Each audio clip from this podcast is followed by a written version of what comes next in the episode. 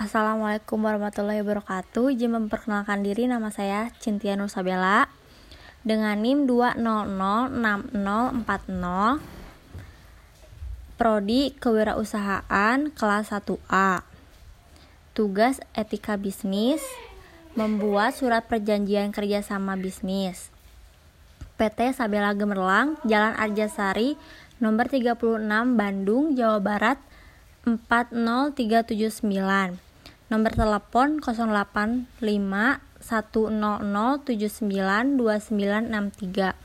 Email ptsag@gmail.com. Surat perjanjian kerjasama bisnis.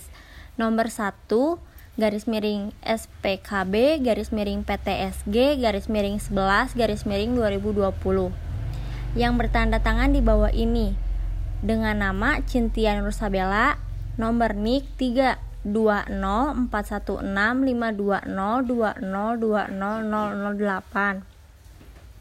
Usia 18 tahun, jenis kelamin perempuan, alamat Kampung Kebun Kelapa, Desa Batu Karut, Kecamatan Arjasari, Kabupaten Bandung.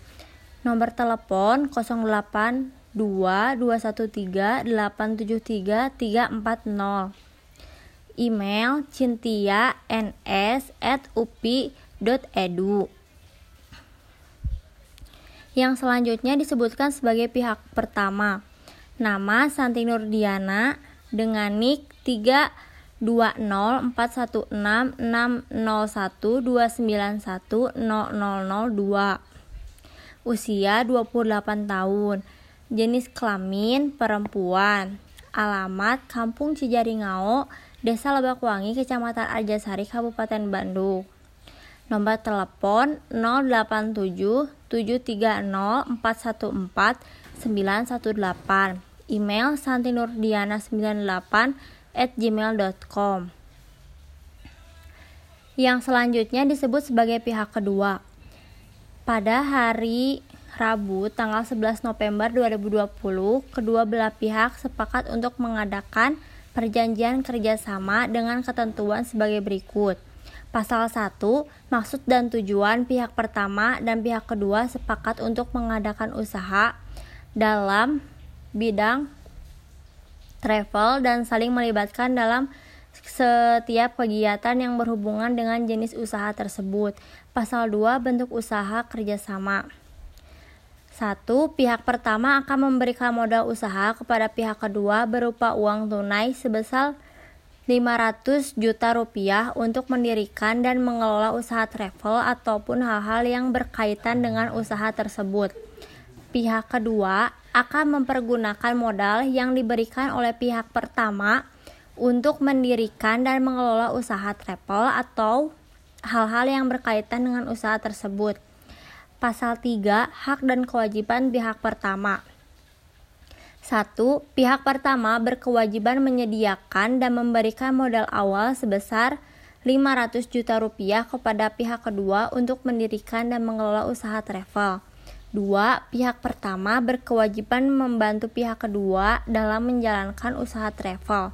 3. Pihak pertama berhak mengambil keuntungan bersih sebesar 35% dari usaha-usaha travel dan apabila usaha tersebut tersebut mengalami kerugian ditanggung oleh kedua belah pihak. Pasal 4 hak dan kewajiban pihak kedua.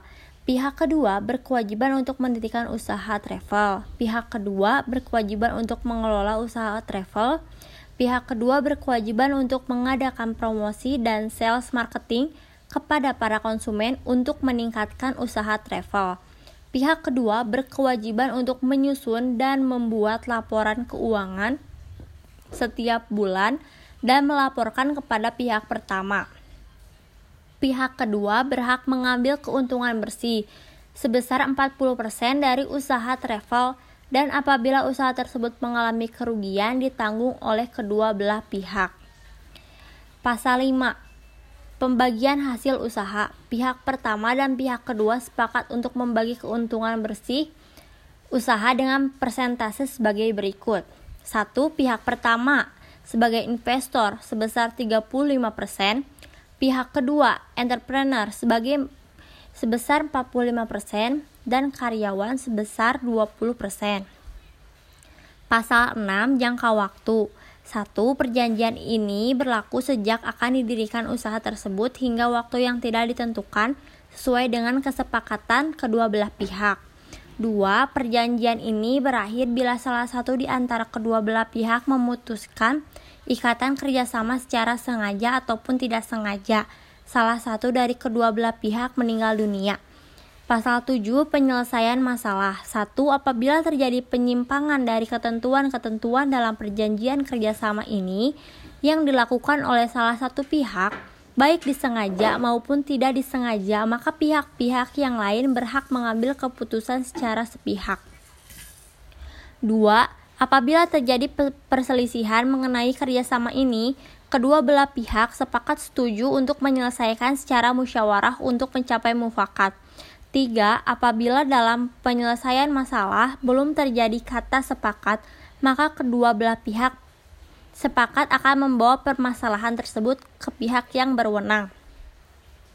8. Penutup Demikian, surat perjanjian dibuat dengan keadaan sadar oleh masing-masing pihak dan tanpa paksaan dari pihak mana pun. Surat perjanjian ini dibuat rangkap dua serta masing-masing mempunyai kekuatan hukum yang sama tanggal 11 November 2020. Tanda tangan di atas materai pihak pertama, tanda tangan di atas materai pihak kedua.